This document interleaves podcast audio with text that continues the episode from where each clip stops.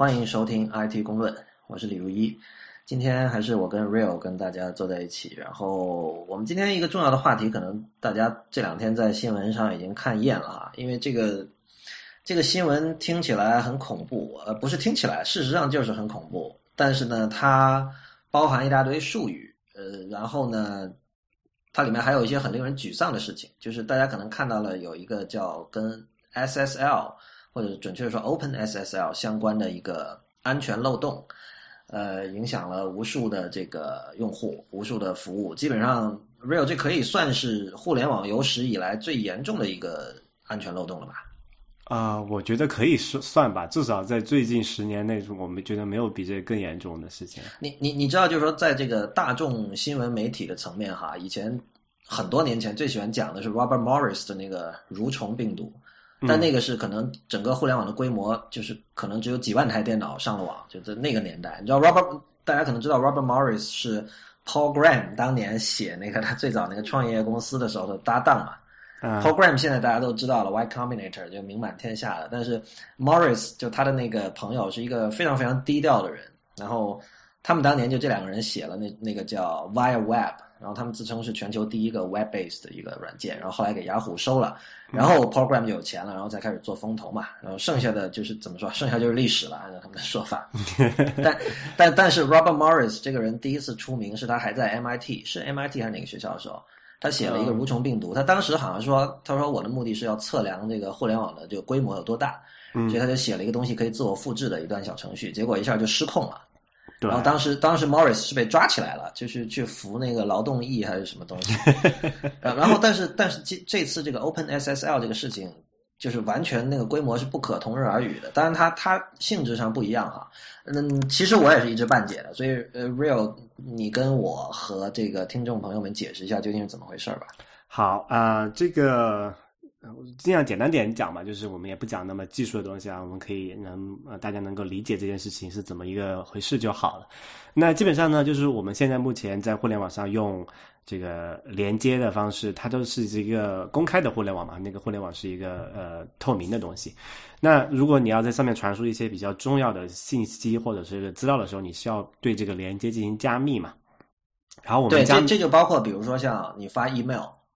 如果对，用 Gmail 这样的服务，现在 Gmail 是默认使用，就我们称之为 HTTPS。就如果你登录 Gmail 的时候，你可以看到那个网址前面那个 HTTP 后面多了一个 S， 或者说你的那个浏览器上有一个像锁一样的标志，就表示它是用了 HTTPS 的。然后这个时候就意味着你跟别人的通讯是加密了的。对，就是你打开那个网页，那个网页的服务器到你之间那个连接，你看到那个浏览器那个地址栏前面那个小锁的那个图标，你知道这个连接是加密过的。然后包括你现在登录一些什么网上银行啊，或者淘宝购物啊，你都能看到那个小锁的那个图标，对吧？淘宝也有吗？我知道那个支付宝肯定是有的。淘宝你就登录过后好像是有的，就是反正到肯定你支付的那一部分肯定就必须是有的了。啊，然后其实因为我们刚才说是浏览器嘛，但是其实你在用手机 app 的时候，因为你看不到什么网址啊这种东西，但事实上它还是有很多跟服务器之间的这种通讯，然后这种通讯其实很可能也是用了 SSL 加密的，对吧？对对对，就但我们就是普通用户能够直接感知到的部分，就是在浏览器里面的那个地址栏前面那个小锁，你能够看有那个锁没有嘛？那么这次这个漏洞呢，就是在他们就是在这个就是加密通讯这个实现的这个过程中的一个非常重要的核心的一个软件，它出现了这么一个安全的漏洞，使得任何人可以去读到那台服务器上面的内存里面的一些内容。当然这个读不是说他想读就是什么就读什么，但是它是一个随机的一个过程啊。但是说因为那台那个接受你的一个加密连接的服务器上面的内存里面，它会存有你的这个什么密码呀之类的东西和这些机密的资料，对吧？所以他如果这个一个这个攻击者能够去读到那台服务器上内存的东西的话，那等于是你这个整个加密连接就不安全了嘛。可能我们先要说清楚一点哈，就是说 SSL 其实是一类加密软件的统称，然后这次出问题的是其中一个叫 OpenSSL 的东西。对， SSL 是一个协议，是一个通讯协议嘛，就像 HTTP 一样，它是只是一个通讯协议而已，它规定了我们那个整个信息是怎么交互的哈。但是就说为了实现这个协议呢，人们要写一些软件嘛，然后刚好其中这个比较常用的就是叫做 OpenSSL 的这么一个软件。所以就是写 SSL 的人包括也有商业公司对吧？它是一个开源软件，所以会有很多人，商业公司、非商业机构，它都会往来。它会参与，但是现在用的最普遍的这个 OpenSSL， 它本身是开源的，就是大家都可以贡献代码， 对吧？对对。然后现在是这个 OpenSSL 阴沟里翻船，就是它自己的代码中有一个严重的漏洞，使得你刚才说的那种乱七八糟的事儿可以实现。对对对。然后这个漏洞现在被称为这个 Heartbleed， 就是我的心在流血。大家可能看过那个。网上那个图形就画了一个红心，然后下面有几条，就画了很丑的一颗流血的心。对，它代表这个事情，它名字起的蛮好的，这个漏洞啊，是吗？为什么叫这个名字？就先简单讲，就是我们在那个互联网上会有一个机构吧，你可以就会去给这些比较重要的安全漏洞，它会有一个数字的一个标识。比如说我们这个 Heartbleed 的这个漏洞的数字标识是，我看一下是 CVE-2014-0160 这个数字标识。但是如果我说今天我们这个电脑系统遭遇了这么一个 CVE-2014-0160 这个漏洞，你觉得没什么是吧？但是你想它，你算如果这个漏洞名字叫做 Heartbleed 心在流血啊，你知道这个有多严重了吗？它这个名字起名，它其实跟这个漏洞的这个形成原因是有一定关系的。嗯。就是它这个 SSL 协议中里面有一个比较少用到的功能叫做 heartbeat， 就是心跳功能，是用于具体是用于好像是监测这个监测这个连接的一些就管理类的功能的嘛哈。然后就是因为从这个 heartbeat 这个特性的一个代码里面存在这个漏洞，导致大家可以去读取这个服务器上面的这个那个内存中的内容嘛。那他们就把这个漏洞的发现者就把这个漏洞戏称为 heartbleed 嘛，因为是 heartbleed， 所以它名字起的还蛮好的。那么最终我们还是落实到一个问题，就是对普通用户有什么影响？就是你刚才提到一点说，这个漏洞使得这个恶意的攻击者可以去读服务器的电脑的内存里的信息，所以这个内存这一点是不是很关键？就是因为它能读内存里的信息的话，因为那里面很多东西是以明文存储的，包括你的密码，是吧？是这样吗？对，这个就比较久，因为我们知道，就是哪怕你，比如说你现在用你的这个开一个网页去登录，比如说支付宝吧，那你肯定是要在那个输入密码你才能够登录的，对吧？嗯。然后在这个登录的过程中，你的那个浏览器是会把这个你的登录的密码和你的用户名加密，通过这个加密的方式传输到这个支付宝的服务器上面去，然后它支付宝服务器拿到你这个用户名密码。然后再去核对它的数据库里面这个是否一致，然后才决定你是否可以登录，对吧？那么在这个过程中就会有一段时间，你的这个用户名和密码这种敏感信息会存在那个支付宝的那台服务器的内存当中的。对。然后就是因为这个 bug 的存在呢，使得这个攻击者有一定的概率可以刚好读到那一块内存中的内容，存你的那个账号的内容，所以如果他刚好读到了，那你的这个账号密码就被人知道了嘛。嗯，所以我举个例子，比如说，因为你是这方面的专家，就你是学电脑的，然后假设我要知道比如我想知道某个女神的这个 Gmail 的密码，然后我委托你去做这件事情，你是有信心可以做到的，是吗？这个攻击它不是一个定向性的，就是说它是一个等于是撒大网捞鱼这种感觉，就是说你不能说Lawrence， 我想知道你的这个邮箱里面的我想知道你邮箱密码，然后我就跑去打你的这个邮箱服务器。这样的话不一定，因为它是一个随机的过程嘛。刚才我们讲了，这个漏洞它不是也不是说你想看什么就看什么，它是一个随机的过程。就是说，如果是刚好碰巧，你现在比如说你现在去登录你邮箱了，然后我现在再去刚好去攻击你登录邮箱那台服务器，然后刚好恰巧我读到的那块的内存区域刚好包含你现在登录的那个密码，那我就撞大运了。但是所以这个对于用户来讲，就是还是看人品了。也不是，就是现在我们不是经常讲大数据嘛？我觉得大数据那个什么黑客圈用的最好了，就是说它不一定要读到你那一个人的密码，它才算成功，对吧？它可以就反复去读这个有这个漏洞的服务器上面的信息，然后它把那些信息都存起来，然后事后再分析，它总有时候会拿到有用的账号，对吧？或者说换个角度讲，它不一定拿到你自己的账号了，对吧？它可以把拿到那个服务器的这个就是我们叫做一个证书嘛，就是服务器的一个密码，然后它之后可以假装它自己是哪台服务器，然后去就是说骗你去那台服务器去通信，然后你以为那个是你的那个邮箱账号，其邮箱那个网站，其实它不是。哦，你说到这个，我想起那天我有跟你讲过了，就那天我不是跟一个朋友在 Gmail 上通信，然后他 Gmail 被黑了嘛，我不知道这事儿跟这个有没有关系。也不是没有可能，因为就能够攻陷一台服务器方法有很多很多嘛，然后刚好这个漏洞的话就。等于是给黑客大开方便之门啊！对，我刚才问那个就是有一点啊，你可以看到就是说，因为这个事情是这个新闻是4月7号爆出的，然后我们今天录音的时间现在是4月11号，那么已经过了这么多天了，然后我们其实是没有看到有很多这种主流的互联网服务去群发 email 提醒他的用户去更新改换密码的这件事情，其实很蹊跷啊，因为我们看到，比如说，可能 Gmail 这么多人用的东西，大家都很想知道 Gmail 官方有没有表态，但事实上 Gmail 自己的那个官方博客是没有表态，但是呢 ，Google 有一个叫这个Google Online Security 的一个博客，它那上面呢只言数语写了一下这个事情，但是基本上没有涉及任何这个关于 Google 出的消费者产品的内容，它讲了很多，比如自己的那个 Cloud SQL。然后那个 Google Compute Engine， 这都是普通用户一般不知道什么东西，也不会涉及到这些东西。然后关于大家常用的那些服务，他只说了这么一句，他说我们已经评估了这个漏洞，并且对所有这种关键的 Google 服务都打了补丁，那包括有搜索 Gmail、YouTube， 然后 Google Wallet 就是那个支付，还有 Google Play， 还有这个 Google Apps， 还有那个 Google App Engine。那这句话其实读来很奇怪，因为你看他一开始说我们评估了这个漏洞，但他没有说评估结果是什么。对。然后他说我打了补丁，他没有说是几号打的补丁，因为今天这个时间点还挺关键的。他这篇博客是4月9号发的嘛，那也就是说是在这个新闻爆出之后2天。那么所以我就在想，比如说是不是他评估的结果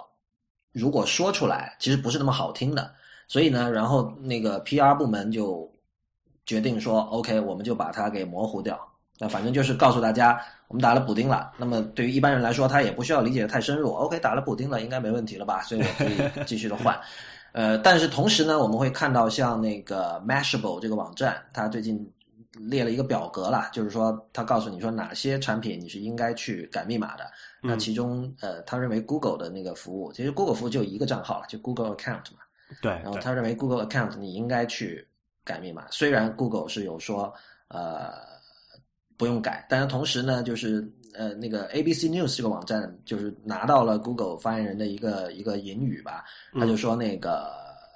用户其实是不用改密码，但是呢，由于可能之前还有一些就之前发生过这个漏洞，所以呢，你为了安全起见，你不妨一改，是大概这样一个态度。然后另外其他很多这种对我们的工作都非常重要的一些服务，像 Dropbox。还有包括像我们有时候用一下 Simple Note， 还有其他一些东西，包括支付宝这些，我们都没有看到它官方的表态。对这个事情，可能怎么讲也要权衡一下利弊吧。首先一个问题就是说，这个就别之前的那些事情我们都先放着不讲，先光这个 Heartbleed 的这个漏洞，它其实存在时间已经有2年多了。就是它只是11年的12月。对对，所以它其实我们只是最近就是说把这个事情就放开来讲，就之前肯定也会有这个一些圈子里面的人知道有这么一个漏洞，但至于说只是没有像现在那么公开嘛，对吧？所以如果有人，比如说你假设 NSA 知道，我觉得 NSA 肯定知道这个漏洞吧，就假设 NSA 知道这个漏洞，然后那他肯定会用这个东西去拿你之前的一些账号的密码，以及他已经该拿的东西都拿到了，就很可能他以前就是用这个拿的，是吧？对对，但不是左手段，这个肯定是其中就众多武器箱里那个武器下面众多武器之一哈就说那么你就说你现在如果这个 bug 已经存在2年多了，对吧？那你现在再多1-2-3天，其实也没有太大关系。是吧？他们可能这么想的。就还有一点就是说，可能有些用户不清楚的，就是你并不是说你马上改密码就好，因为你不知道提供这些服务的他们那个厂商有没有打这个补丁？如果他没打补丁，对，这个很要紧的一件事情，就是因为这就哪怕它升级了，就是比如你假设你用某一个服务哈，它有这个漏洞，然后它升级了这个它的服务器软件没有这个漏洞了，它都还需要再做一件事情，就是它要把那台服务器的证书吊销掉，然后重新生成一个新的证书。嗯，然后就他完成这两步之后，就他先要升级软件，保证确保没有这个漏洞，然后他要再更新证书。你要在他这两步都做完之后，你再去改密码，这个才有意义。嗯，啊，但是其中我们就有一个问题，就是说不是所有人都是在这个第一时间就去升级他的系统的嘛？因为当然我们可以比较大的服务，他可能马上就做了，但有些小服务可能都没有什么人日常维护那个东西，那肯定就没有人管了，对吧？对，然后另外一个问题就是说，这个还吊销证书那件事情是比较费钱的嘛，所以有很多小的个人呢，他就懒得管了。你如果用那些服务是小不拉几的服务，他可能也就不理你这个事情了。然后另外就是说，包括一些对大的公司来讲，你要去告诉，其实这个漏洞的严重程度，就其实等于就是说，你就告诉所有人讲，这个互联网上是没有安全可言的，就有这么严重。那么。权衡一下利弊，如果你把这个事情这么直白的告诉给公众讲的话，那是不是你这个生意就不用做了？对，就是这事儿就让人有一种很无力的感觉，就是包括像那个 Bruce Schneier， 他写的时候他不是说嘛，如果说1到10来评估这个漏洞的严重性，10是最严重，1是最不严重的话，那这个漏洞的严重性是11。对，就是到表了。对，所以那我觉得可能很多听众也不耐烦了啊，就是说来说去，你分析了一堆技术，然后最后说我们也没有什么事情可以做的，所以呢说1000道1万 ，Rio 我以前跟听众也介绍过哈 ，Rio 是一个很 paranoid 的人，他在这个网络安全方面是非常的审慎的，所以你做了什么到目前为止，然后你接下来准备做什么？以你为榜样好了。OK， 首先我觉得有一点很重要，就之前我们也反复强调过很多点，不要在任何就同一个密码不要用2次。嗯，这一点这个我们基本常识，就所有的人一定要有。这个用两次的意思，就可能在同一个地方重复用，比如说他要求你修改密码，你就改成原来的密码，这样就不对，对吧？然后也不要同一个密码在不同的地方用。这种这2点你已经秒杀掉 99.9% 的人了。99.9% 的人不可能说每个服务用完全不一样，因为首先我觉得你至少你得是 OnePassword 或者 LastPass 这种软件的用户，你需要有工具，对，你才有办法管理这么繁复的密码。我不相信大家会开个记事本然后噼里啪啦把这些都记下来。但真的是在这个时代，你要确保自己的信息安全，这个是不得不采取的一个手段。因为为什么这个可以在一定程度上帮助你降低这个问题哈？就是说比如说我在这个 Gmail 用的密码和我在比如苹果用的密码是完全不一样的一个密码哈。哪怕我这个 Gmail 密码泄露了，那你还想用这个去登录我的苹果账号，那是不可能的。就你不会全军覆没。对，就是你最多死一个嘛，你就这么想。对，那你现在改了没有？到目前为止，就是 Heartbleed 出来之后，我现在还没有改。就是刚才我讲了嘛，不是说如果有这个 Heartbleed 的漏洞，然后你要改密码的话，你需要等到你的这个服务商告诉你说他们已经把这个补丁打好了，然后他们已经把那个证书重新装了一个新的证书了。嗯，你要等他完成这2步之后，你才去改密码。当然，现在就有一个问题说，如果这个服务商他不告诉你这件事情怎么办？比如说刚才我们讲那个。对啊，目前就是这样的情况，他就没有告诉你，那你怎么办呢？那我的建议是，你可以还是先改一下吧，就是说你不怕以防万一嘛，因为刚才我们讲你那个他是那个拿密码是随机的一个过程嘛，你先改一下，毕竟还是可能要好一点哈然后就是起到一定的争取时间的这种效果。对，然后就是就等到他告诉你说他把那个补丁打好，所以说你再改一次也不妨，对吧？这个你们这个也没有坏处。然后另外一个、就是、被你气死了，你觉得不妨？我靠，他改1次已经够烦了，你还让他改2次。但反正就是我觉得这件事情就是这样，就是目前确实没有特别好的解决办法，也不是说像以前有一些漏洞出现之后，我们这个就选择这个自动更新或者从哪下一个补丁，然后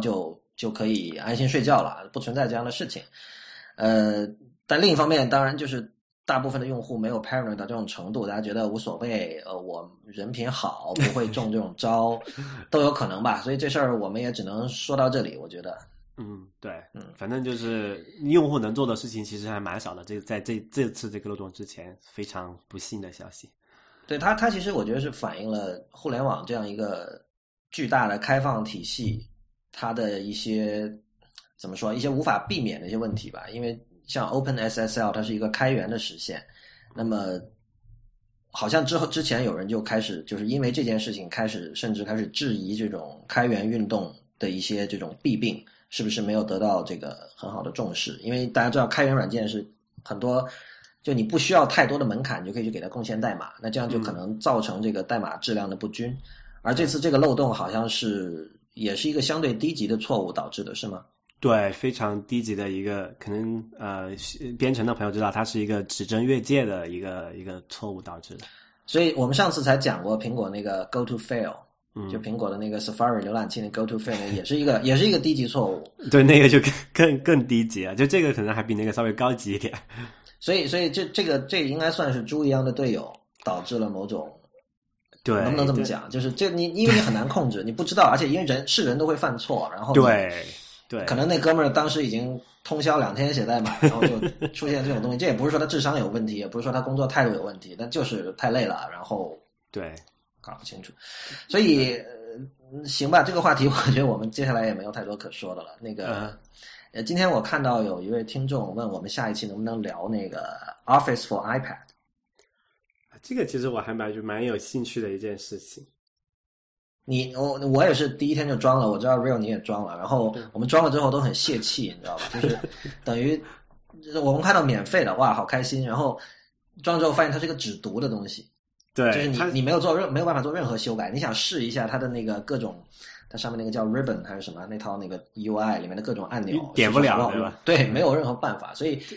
简单来讲就是说你光下载了这个 Office for iPad 这些 app 还是不够，你必须去订阅微软的那个叫 Office 365，也就是 Office 的这个云服务啦，相对。那么就是说，这个云服务呢，就是说你以后的，比如你在 iPad 上用Word、Excel 和 PowerPoint， 你的东西都是存在微软的云端的。嗯，这个我知道国内用户可能觉得比较陌生哈，因为我据我所知，国内就起码家庭用户用这个 Office 基本上是盗版的吧？对。然后这个企业用的话，它那个版本和这个365也不一样。这个 Office 365它其实是等于把这个 Office 这个套件，因为你知道我们之前你比如你要在比如说在美国你要用 Office 的套件，你是需要买的那个套件的这个软件本身的嘛。对。然后价钱还不便宜，就是如果是一个零售价的，好像是好几百刀吧这样子。我买过一个，就是我当时在苹果店，我在苹果店买了一个 Office， 有 Office for Mac， 然后它是有、okay，它有3个 license 嘛，然后是1000人民币大概。就国内吗？对啊，我在上海。那还蛮便宜的，1000人民币才多少？200多刀吧。不对，它就是它那是就反正。它不是好多版本嘛？什么就是什么 professional 什么的，我忘了。反正当时我就是能用 Mac 好像只有一个版本吧 ，for Mac、是吧？我不太清楚。当时反正是因为某种原因还非得用，然后就是，对对，然后它有3个 license， 所以你如果3个人合钱买就还好。啊、哦，对，那但是就算在国外的话，就是说那个你买一个 Office 套件还比较贵，所以它包括很多学生你要用的话，它有一个学生的特别的版本嘛，就是 Office for。Education 还是 for students， 就是会便宜的，对，会便宜很多。但是你要作为一个普通消费者去买，是很贵的一个东西。然后，但是其实很多人你买这个比如一个家庭用哈，你用这个 Office 其实也用不了多少嘛，对吧？所以他们就为了解决这个问题，出了这么一个订阅式的服务，有点像那个 App 内购的那个意思哈，就是说你每年缴多少钱，然后你就可以就一直用这个套件，然后你可以免费升级，然后它也相关的有这个云端的服务，比如存储啊，还有这个就是网页版嘛，嗯，然后这个 Office for iPad 呢，这次就是说它需要。你有这个 Office 365的这么一个订阅的账号，你才可以用它来编辑文档，否则的话你就这是一个只读的东西，就相当于一个阅读器了，你可以这么想。是，所以但我觉得它这个战略其实还蛮好的，就是因为我们知道这个 Office 这种东西它是一个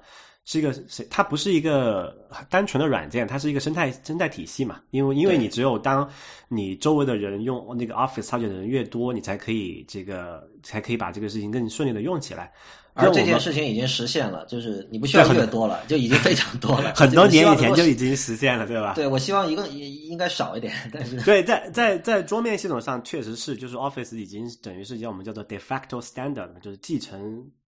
事实上的标准了，对吧？对，对，我们可能很多我们两个可能不觉得，但是你去就是很多白领的话，他是在收到同事或者公司发过来的邮件里面的那个基本上正文是没有的，内容都在附件里面，然后附件就是一个 Word 的文档，对吧？就包括我们的另一位这个主播曹然小姐也是这个 Word 的这个死忠，不能说死忠了，反正他就我知道他是无论是要打个什么东西都要在 Word 里打。对啊，人家白领嘛，分分钟还要存成这个点 docx 这种逆天的这种格式。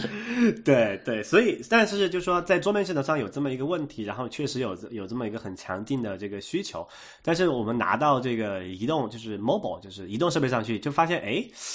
看不了，哎，就是比如说假设说我们查一下，他也用 iPhone 嘛，然后他公司同事发给他一个什么 Word 的文档。你用那个邮件打开，它可以看，就如果那个版式比较简单的话哈，苹果做了一定的这个兼容性的处理，你可以预览一下，就是说简单的内容。但是如果你一旦比如说这个表格或者是这个文档的版式稍微复杂一点，那么它那个简单的预览就显示的结果就会比较糟糕嘛。当然这也是制约了，就是说它这个 Office 在移动上面的一个就没有 Office 的 mobile 版本的话，它没有办法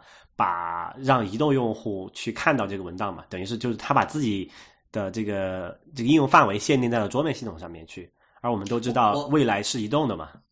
我觉得它有一点挺强的，它这个 Office 365啊，它是一次把三个东西就捆起来了，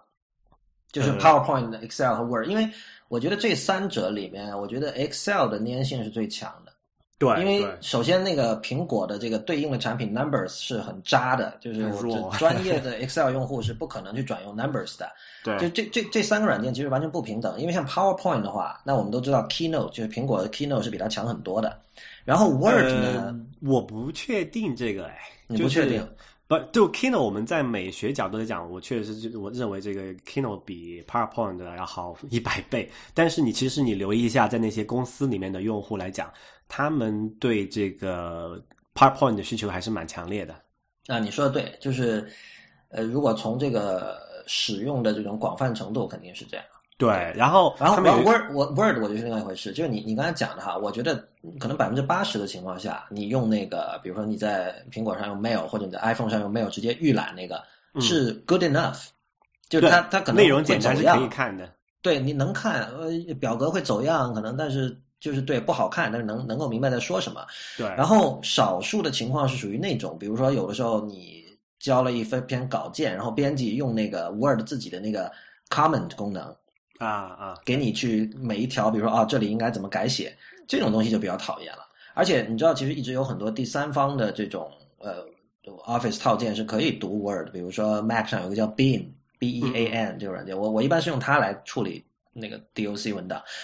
还有像那个当然有 Open Office 这种东西啦，就不是特别好用，但是兼容性都有一些问题啊。兼容性有一点就是说，你知道，就是很多人他存那种比较新版本的 Doc 那个 Word 文件。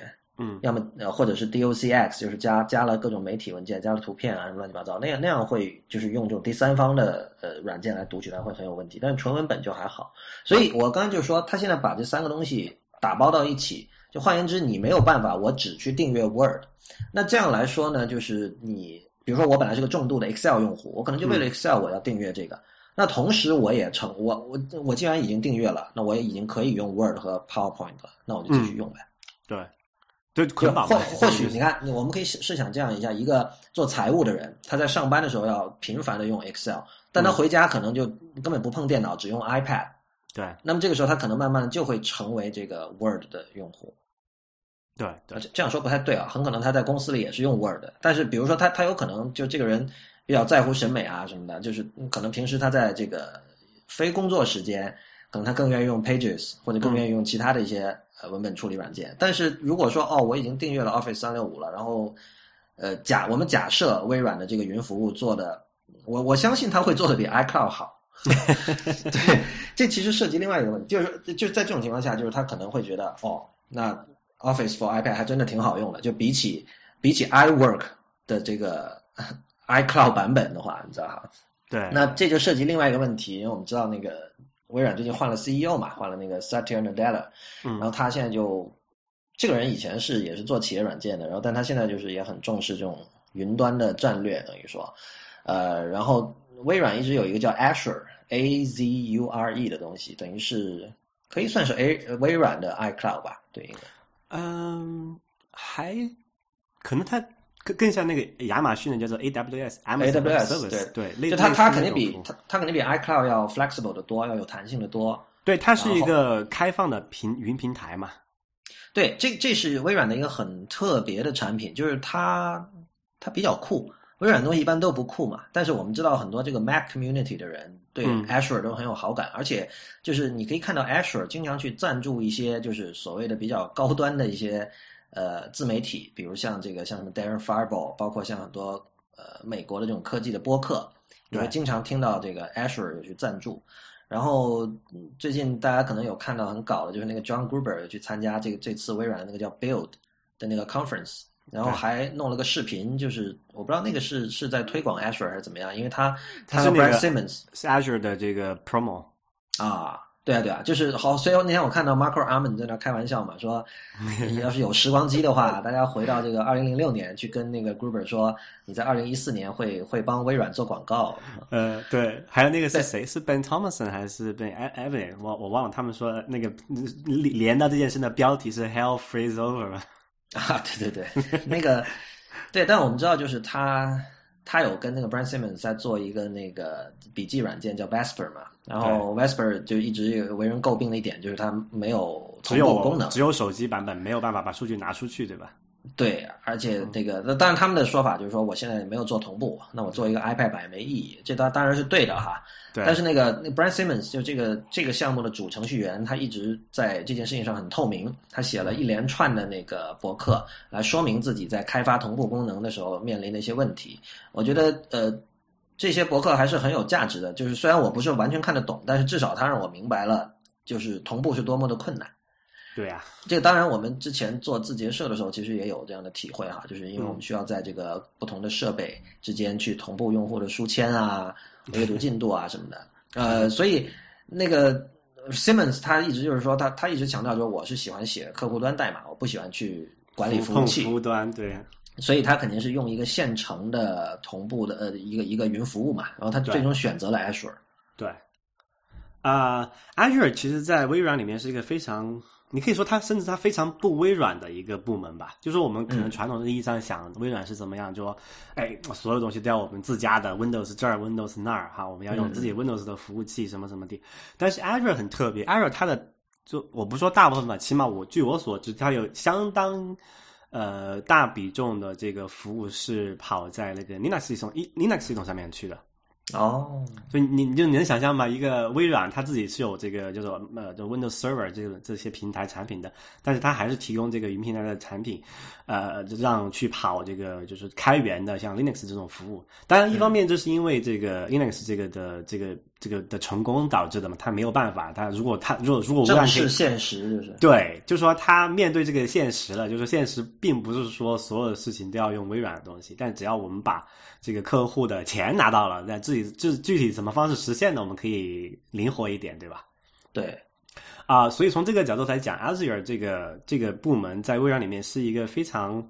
有特色的一个部门，比较务实的不像我们传统上所有的东西都要画在 Windows 或者微软旗下这么一个概念，包括它的名字都有这么一个讲究哈。它这个 Azure 它最开始的叫做 Microsoft Windows Azure。OK， 然后把前面的拿掉了，然后最近他就把那个 Windows 拿掉了，这叫 Microsoft Azure。 然后你就想一下，这个它的原理其实也很简单，对吧？你这个 Azure 本来就不是只用于 Windows 的东西，甚至你说你可以跑那些 Linux 的服务，对吧？对，所以就等于是 Azure 这个，然后他那个微软的现任的这个 CEO 叫做 Satya， 他之前就是这个 Azure 这个部门出来的，然后 Azure 这个部门也是在微软里面增长比较就是业绩比较好看的一个部门嘛。然后大家就说，可能从这里猜测就是说，微软正在变得有意思，之前我在知乎上写过一篇文章，就说微软的问题是什么，叫做待会儿会把那个链接放到这个网站这期的那个信息里。对这期的那个角注里面哈，就是说，Windows 8出来之后，可能大家都觉得微软的问题是不是它已经越来越无关紧要了？就是我们好像看移动也没它什么事儿，搜索也没它什么事儿，然后云端也没它什么事儿，好像。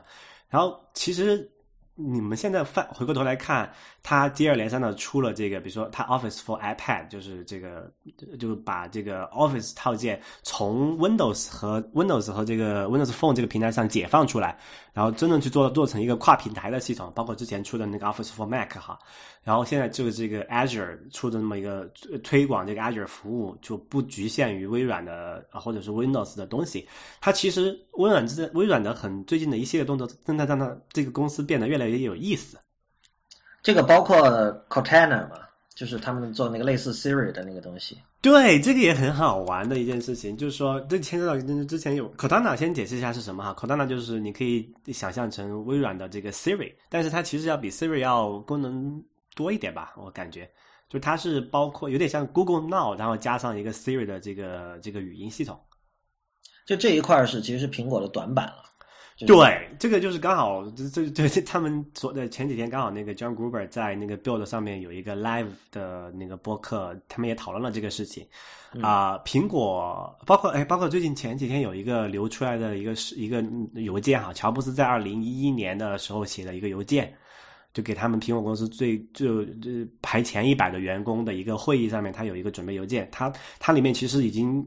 讲到了苹果的弱点是什么，就苹果相对于这个微软和相对于这个谷歌的短板在哪里，当然就是我们众所周知的这个云平台云服务上面去嘛。然后就是大家之前也讲，因为现在苹果的头号敌人是谷歌嘛，然后微软头号敌人也是谷歌嘛，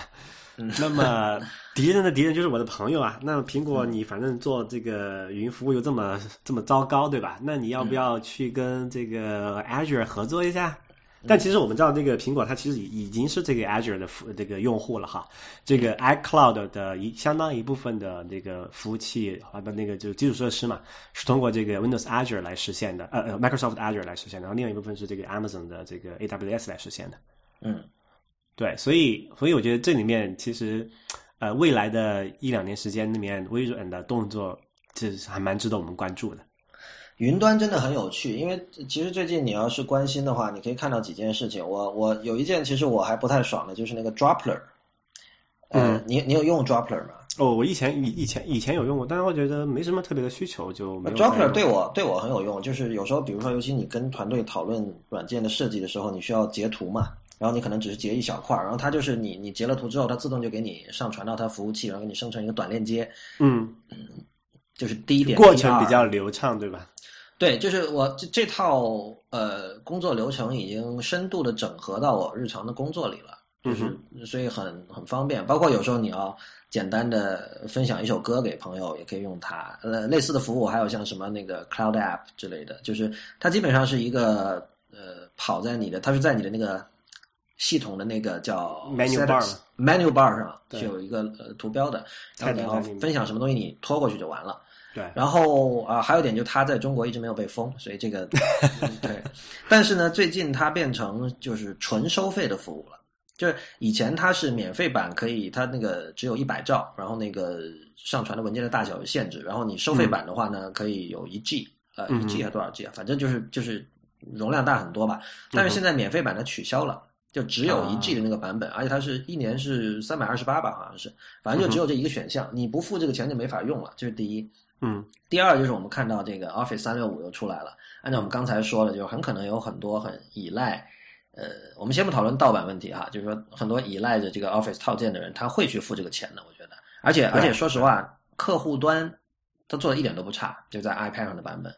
对，最近有很多人在讨论，就说这个包括那个就是 Office for iPad 那个团队在 Reddit 上做了一个那个 AMA 啊 ，Ask Me Anything 这种就回答问题。对，它这个套件的质量就完成度是相当惊人的，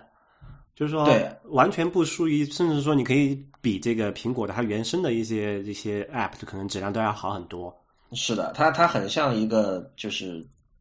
就是很像 iOS 上的一个做得很好的一个 app， 就这样。对，而且它的性能非常惊人。据说有人在那个iPad 上开了一个400多页的这个 Word 文档，然后再用那个 Office 那个 Word for iPad 去浏览，完全就是很流畅整个过程，是吧？对对对，所以这还是挺强的啦。就是那个，然后但我刚才想说的是，你可以看到，假设比如说我给 Droplr 付费了，然后我给 Office 365也付费了。然后其实还有很多其他云端服务，就加起来钱真的不少。比如说你如果用那个 Backblaze 做那种就是异地的这种备份，又是一笔钱。这就跟我们上次说的一样，就是你比如说你又订 Netflix， 你又订各种媒体的那种账号，看起来好像不多 ，Netflix 什么 7.99 一个月，然后但你加起来其实一点都不少，可能跟你在美国去付每个月$70-80的那个有线电视费是差不多的了。对，那么这里就有一些问题。然后我们看到这两天那个 Dropbox 出了一个新的产品叫 Carousel， 那么其实它是一个怎么说啊，用来管理相片的东西，它的底部有一个时间线。然后用户体验也做得很好，你拖那个时间线，你可以看到你过去几个月每天在哪儿拍了什么照片，就它按照时间和地点排，有点像 iOS 7改过的那个 Photo 那个 Photos 那个 app， 但我觉得它做的比 Photos 好，就是它更简单和直观和清晰。然后当然你每张照片你可以很方便的共享哈，就是说假设比如说我刚才那 Droplr 我不愿意付那个1年328那个钱，那我以后可能跟别人共享，我就用那个 Dropbox。 Dropbox 有其实刚才我就想问你，为什么之前不用 Dropbox， 它也可以做到类似的事情？主要还是有 GFW 的问题，就是 Dropbox 在中国实用性、就是、对，但我们就算不考虑这个哈，我觉得 Droplr 会更方便。第一就是说这可能个人洁癖啦，就它的链接更短， Droplr 生成的链接比较脏，这是一个。然后另外就是说其实主要还是 GFW。 对，因为我的印象就是这样子，之前我也用那个像 Droplr， 还有我记得还有另外一个类似的服务叫什么我忘了名字，就是可以，他当时就是因为可以传图嘛，说白了。然后我后来觉得因为我的那个用量不是很多啊，可能很久才会用到一次，我觉得为了这么很久一次的这个用量，我要单独再去维护这么一个账号，然后再去搞这么一套系统，我觉得其实是很麻烦的哈。然后我就说那后来就统一到这个 Dropbox 上面去，我就一些如果要分享一张照片的话，就临时分享一张图片的话，就先丢到那个 Dropbox 那个叫做public 的那个就公开的目录里面去，然后把那个连接公开连接复制出来，然后发给别人就好了。就我觉得对我这种就是 infrequent user， 就很久才用一次的人，完全来够用了。就是说是这样，不，你这样用有一个问题，就是你的 Dropbox folder 里面会比较乱。对，这就是我刚刚回到你刚才讲，他为什么那个 Droplr 他从一个就带免费版本转为一个纯付费的版本吧。就你想一下，如果他对于我们这种，就哪怕他那个服务做得很好，我想用它，那我也不会为他付费。你看你讲他有免费的话有100兆的空间，对吧？那么我毕竟这个用来只是一个很短时间的分享，可能过两天那个连接能不能访问对我来说就已经不重要了，对吧？那你想我理性的做法是什么？那我就我100兆满，我删掉，我又有100兆了，那我永远不用为这个付钱，是吧？对，然后不是我是觉得 Carousel 有这样一个问题啊，就是他把这个。它那个东西做得很好，然后可能会有更多的人用 Dropbox 去备份自己的 iPhone 的相片，因为其实在 Carousel 出来之前 Dropbox 就有这个功能。你有用吗 Rio？ 我有用，它那个 Dropbox 它在那个叫手机同步照片嘛，这个功能还做得还蛮好的，比 iPhoto 的体验好。对，所以这里就涉及一个问题，就是说你 Dropbox 有多大？我 Dropbox 我先看一下哈，有 25.5 个 G 的空间。OK， 我是 16G， 就我们其实都不算小的啦，就是我们在免费用户里哈，但是你要付费你可以买 50G 100G 这个另说，但是我们在免费用户里其实不算少。但是我们知道就是说大家用 iPhone 拍照是一点都不省的，就是就随便拍的，因为大家知道就是这个你可以随便拍嘛，而且一张就比如说 iPhone 5吧，iPhone 5以上你拍一张照片不会小于1兆的，通常换言之两兆左右吧，我记得快2兆也很正常，就跟你照片里面的信息的多少有关哈。但是就是说如果你选择用 Dropbox 去备份照片，其实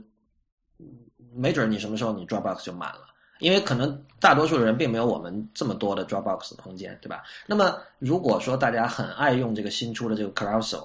会有更多的人用它来备份照片，那么就可能有更多的人最终发现，哦，我不得不成为 Dropbox 的付费用户了。这会不会是 Dropbox 的一个商业上的一个策略？对，就是这样的问题。因为其实我觉得这是 Dropbox 它也寻求一个突破吧，就是说他们面临了一个就是增长的一个瓶颈，我觉得是这样子的。就我们知道 Dropbox 最开始一开出的时候，它的卖点就是说我们可以这个共享一个文件夹，我们可以协同工作，对吧？嗯，然后它给每个用户最少起步就是多少2GB 的空间，对吧？对。然后它可以通过各种方式去拿到更多的免费的这个空间，那但是额外的空间，对，就反正你不用付费嘛。但是你其实知道，你说它给你2G 空间，你对于一个普通的人，他要同步一个文档之类的，已经绰绰有余，完全够用了，就是你可以用一辈子了。如果你只是对啊，你只是和同事去协作一些什么 Word 啊或者电子 Excel 表格的这些，2G 空间已经够大了，很多人那个 U 盘还没有2G 呢，对吧？嗯啊，那么就他会就面临这么一个问题，因为 Dropbox 它主打，它最开始主打是这个消费者的这个就是消费领域嘛，嗯，面向终端消费者的。然后那终端消费者对这个空间的需求又不是很大，那他没有足够的理由去往里面放东西嘛。然后他另外一个能收钱的服务是面向企业市场嘛，嗯，然后他面向企业市场的时候，他有一个很有力的竞争对手叫做 Box， 就是有 Dropbox 还有 Box 啊，听起来比较混乱哈啊，但是就说 Box 在企业领域的是走的比 Dropbox 要更加远的，就是他在企业就是他，因为他一开始。他比较早开始去做企业市场吧，我觉得。对对，因为 Box 他就只是专注于做企业市场，因为他看了一下这个说这个消费者市场没有钱赚啊，对吧？他就只专注，因为企业的话它是都是有企业付费嘛，反正企业付费，企业付钱不如自己付钱，那没花者不心疼，对吧？对啊，所以很多人就要用这个用 Box， 就很多企业是用 Box 的，然后 Dropbox 在企业领域的话，它其实没有我没有看到它有特别强有力的卖点，相比 Box 啊。那么它的一个增长点就是说，那我们想办法把现有的这个免费的 Dropbox 的消费者用户变为付费的用户就好了嘛。那我们前面有讲到了，这个很多免费的用户他没有理由去付费，因为他不需要那么多空间嘛。那其中一个点就是说，那协同文档这个点肯定是走不通了，因为你协同文档你再怎么地，你这个2G 空间已经完全够用了。那媒体文件其实就是一个很好的发力点嘛，因为我们知道现在媒体越来越大，比如说你这个手机，当然手机像素可能最近几年不会特别涨了，就可能一张照片就几兆，但是很多人愿意拍啊，很多人。另外还有视频，视频是真正恐怖的。然后视频就很恐怖了，你知道现在那个 iPhone 5S 加了那个什么120不是120 frame， 就是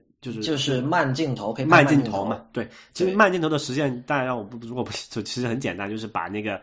1秒钟里面多拍几次，然后再按正常速度放出来嘛，所以就看起来慢了。那你这样的结果就是你那个视频的体积会直线上升啊，就翻这样子。对，哪怕你不是这个慢镜头这个功能，就算普通的你用 iPhone 5，比如说拍普通的视频，你拍个1分钟可能就100多兆的了。对。然后，而且这有个问题就是说你那个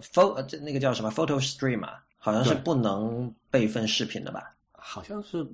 可以吗？我不太确定诶，但是 Photoshop 真的很难用，非常难，就它的那个行为你很难理解。对，这个我们之前节目也提到过，但是就是说，但是 Dropbox 是可以备份那个视频的。对，那么这就有一个很大的好处，就是现在我们很多人的 iPhone 的空间开始告急了。就我有朋友就说以后我一定要买 64G 的了，就 16G 就经常要删东西，因为各种媒体文件越来越多，包括你听我们播客可能你要下载到本地，对吧？然后你各种视频啊，这个照片啊越来越多，经常就不够空间。那这个时候呢，你如果说 OK 我备份到 Dropbox， 我本地就删掉了。对对，就是我们讲它的这个突破点，我觉得它就 Dropbox 这个就是突破点去选的还蛮好的，因为刚好它是在一个还就在移动市场崛起，大家有这个需求，但是没有很好的解决方案的时候，它出了这么一个点，我觉得我很看好这个东西。你这是仿佛你是Dropbox 投资人的这个视角，如果用户就觉得好狡猾，然后投资人就哇好聪明。他是狡猾，但是他确实也解决了我的问题啊，就是他是挺聪明的，应该说就是这个。就是我们如果不考虑这个强的问题，不考虑 GFW 的问题，就是。确实很好用，而且最终你有时候你可能最终你会被他逼着要去购买它的那个付费版，我觉得也没有问题吧。所以我觉得是说现在这个 Carousel 是进一步朝这个方向在走，就如你刚才所说，它希望这种普通的消费者用户通过用这个东西能够把自己的这个图片和视频的这个共享和 Dropbox 更紧密的绑在一起，然后最终随着你共享的东西越来越多，备份的东西越来越多，你不得不去成为它的付费用户。另一方面，就你刚才提到跟 Box.com 在企业市场的竞争哈，这一点就是我们知道最近有个新闻是美国的前国务卿赖斯加入了这个 Dropbox 的董事会。对，这个很有意思。就是你想不出这件事情有什么好处，就我们的看法就是是不是他们，因为赖斯肯定是在这个政界很有人脉哈。对，就是甚至你要想得远一点，会不会以后比如说美国政府甚至军方各种需要这个共享文件协作的这些东西都可以， Dropbox 肯定希望他们用自己的服务了，但我相信包括 Box 也在打这方面的算盘，因为我相信政府里面这种需求是很大的，而且是硬需求。但是我没有调查过，但我相信美国的政府目前用的这种内部协作和共享的这种工具比中国政府可能好不了多少。对，反正政府采购都是屎嘛，因为政府采购我们都知道是来我们招一个标最便宜那个上，那最便宜的通常是能刚好满足需求，但是最屎的那一只，对吧？对啊、但有一个问题就是说，政府和包括军方的采购，他们有一些比消费市场上更加麻烦的要求，比如说他可能要自己用私有的云。对，然后它可能有一些什么 certificate 设计，对，它有一些安全认证，对，就很麻烦。所以他们我不知道 Dropbox 邀请这个赖斯女士加入他们董事席的初衷是什么，但是我觉得有一点可能猜想一下，是不是说能够去更多了解一下在政府方面怎么去做这件事情，主要还是人脉啦，我觉得。对对，这就是 Dropbox 现在的一系列作为，我觉得真是苹果当年应该把 Dropbox 收了哈，但是 Dropbox 不卖那是另外一回事情。那个乔布斯当年说那个 Dropbox 它只是一个 feature， 对吧？嗯。但是我们现在回过头来看，这是一个非常就是说你不是要非常重要吧？你可能对移动来讲是一个至关重要的一个 feature， 比如苹果的短板也正在于此嘛。比如说它现在那个 Photo Stream 和 iCloud， 我觉得都做的并不尽如人意吧。嗯，有没有一种可能哈，就是说你看我们那个比如像 3G 4G 这些网络，这些数据的这种流量曾几何时也是很贵的，但是今天至少在相对发达的国家已经是大家可以接受的价格，而且比如说在美国的话，你比如$70可以有不限流量的 4G 网络可以用，某些运营商一个月。对，那么以后这种云端的硬盘空间会不会也是这样？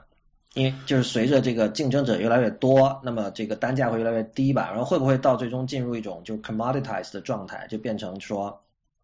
就不像今天其实是相当贵的，我觉得今天有点像我们早期在用 3G 网络一样。对，这件事情我觉得可能有几种不同的走向吧，但我个人比较希望看到的一个方法就是其实也是 Dropbox 他现在想要试图做的一件事情哈。Dropbox 他现在在做的一件事情，他试图成为这个云端的文件系统，对，你可以这么理解，就是他希望你把所有的你个人的资料，不管是照片也好，或者是文档也好，都存在他那里，然后你所有的这个移动的这个软件也好，包括你桌面的软件也好，或者是网页端的软件也好，都是通过去他那里去访问你的个人资料的。嗯，就他想去成为一个云端的一个硬盘，然后成为你这个个人信息的一个中心。这就回到我们 IT 公论开播的最第一期吧，就讲那个极路由的一些事情。那么我们讲到就是说，在目前为止，我们在这个多设备的一个云时代吧，后 PC 时代，我们还没有一个令人满意的一个存储数据的一个方案。我们都是把我们的数据很分散的存在各个地方，比如说你的邮件是在这个，比如说 Gmail， 然后你的照片可能是在某一个什么第三方的服务上面去，然后你的这个音乐又是在另外一个地方，那么但是就没有办法把它们统一起来嘛。嗯，所以如果能有一家服务或者一类服务吧，就不只是做 Dropbox 这一家哈，就一类服务能把这个事情解决好，然后让我们在这个后 PC 时代能够很方便的忘记掉这个数据的安全问题啊，数据的存储问题，这些都交由这个服务商来解决。我觉得这是一个对消费者来说是一个非常好的结局吧，我觉得。现在反正至少我们看到苹果 Google 都想做这样的事情，然后目前为止好像相对成功的还真的是 Dropbox 这家创业公司。对啊，因为苹果的就很讨厌，因为它也不是说它是一个垂直整合的一个公司嘛，对吧？所以你只要用，你只能在他家的设备上才能用。比如说你要，就像你在单位电脑是一个 Windows 的电脑，那你肯定看不到你的一些那些什么东西了。但是它有一个什么 iCloud 的这个网页版，但做的比较糟糕还有像 PhotoStream 啊，你也不能方便的在非苹果设备上用，对吧？然后谷歌也没有。我觉得俗气一点就是说还是 DNA 的问题，因为就是苹果主要赚钱靠卖硬件，对吧？对。然后 Google 主要赚钱， Google 其实是广告公司嘛，它主要赚钱靠广告。然后 Dropbox 什么都不做，它就做这个，所以它做的它是一个平台玩家嘛，所以它是有很强的意愿去支持能够为它带来收入的所有的用户平台，对吧？但像苹果和谷歌的话，他们的那个就是做这个 motivation 是完全不一样的。是的，然后这个时候很多时候就是跟用户的需求是不吻合的。这也回到我们之前刚才讲那个乔布斯在2011年那泄露出来那封信啊，他给那个苹果公司前100员工里面的一个开会的要点里面讲到，苹果认识到他们的那个短板是云服务，然后说他们的一个策略就是说把自己的服务整合的尽量好，然后把用户绑在这个苹果的系统里面，对吧？但是你知道你被绑住的感觉不管再爽始终是不好的而且我觉得这种思路其实忽略了这个互联网的威力了，就是说这个开放的系统的话，你肯定有各种口子可以让别人接入的嘛。就比如像 Dropbox 这样的东西出来，这个你无法预计，你也没有办法去阻挡别人。而且怎么说呢，我不知道乔布斯会不会后悔做了 App Store 还是怎么样，就是其实你如果这个大家很难想象，如果 iPhone 一直保持这种只有第一方软件，只有苹果自己的软件这样一种状态，现在完全没法想象。但是如果没有 App Store， 其实 Dropbox 它也没有这样的机会嘛，等于说像做什么 Carousel 这样的东西。对，所以苹果其实是在打一个赌吧，可能是你可以这么想，就是他在赌用户会愿意为了更好的体验选择他的系统，而不会因为别人的，比如像 Dropbox 这个服务的通用性更好而转向使用别的服务。但是这个赌注的一个很核心的点就是它必须要保持自己的产品不管是软件还是硬件也好，都有足够的竞争力，你不能落后，对吧？不然的话用户就直接放弃你就转型了。但是我觉得这点对于用户来讲始终是没有那么方便的。对，所以确实后 PC 时代，这个我们现在看到这个一场大戏，其实正在慢慢拉开帷幕吧。就是这个像 Dropbox 这种东西，真的是后 PC 时代的一种基础设施一样的东西，就像你说的，像是云端的文件系统。对，所以静观其变，我觉得会是非常精彩的。那个如果大家没有装这个 Carousel 的话，也非常推荐大家去装一下 Carousel， 然后那个App Store 的链接我们也会在这期节目的那个网站上贴出来。好吧，那今天就到这里结束，谢谢大家的收听，也欢迎大家在我们的社交网络关注我们。我们在新浪微博叫 IT 公论，公司的公，论点的论，在微信和 Twitter 都是叫 IT 公论的全拼。我们下期再见。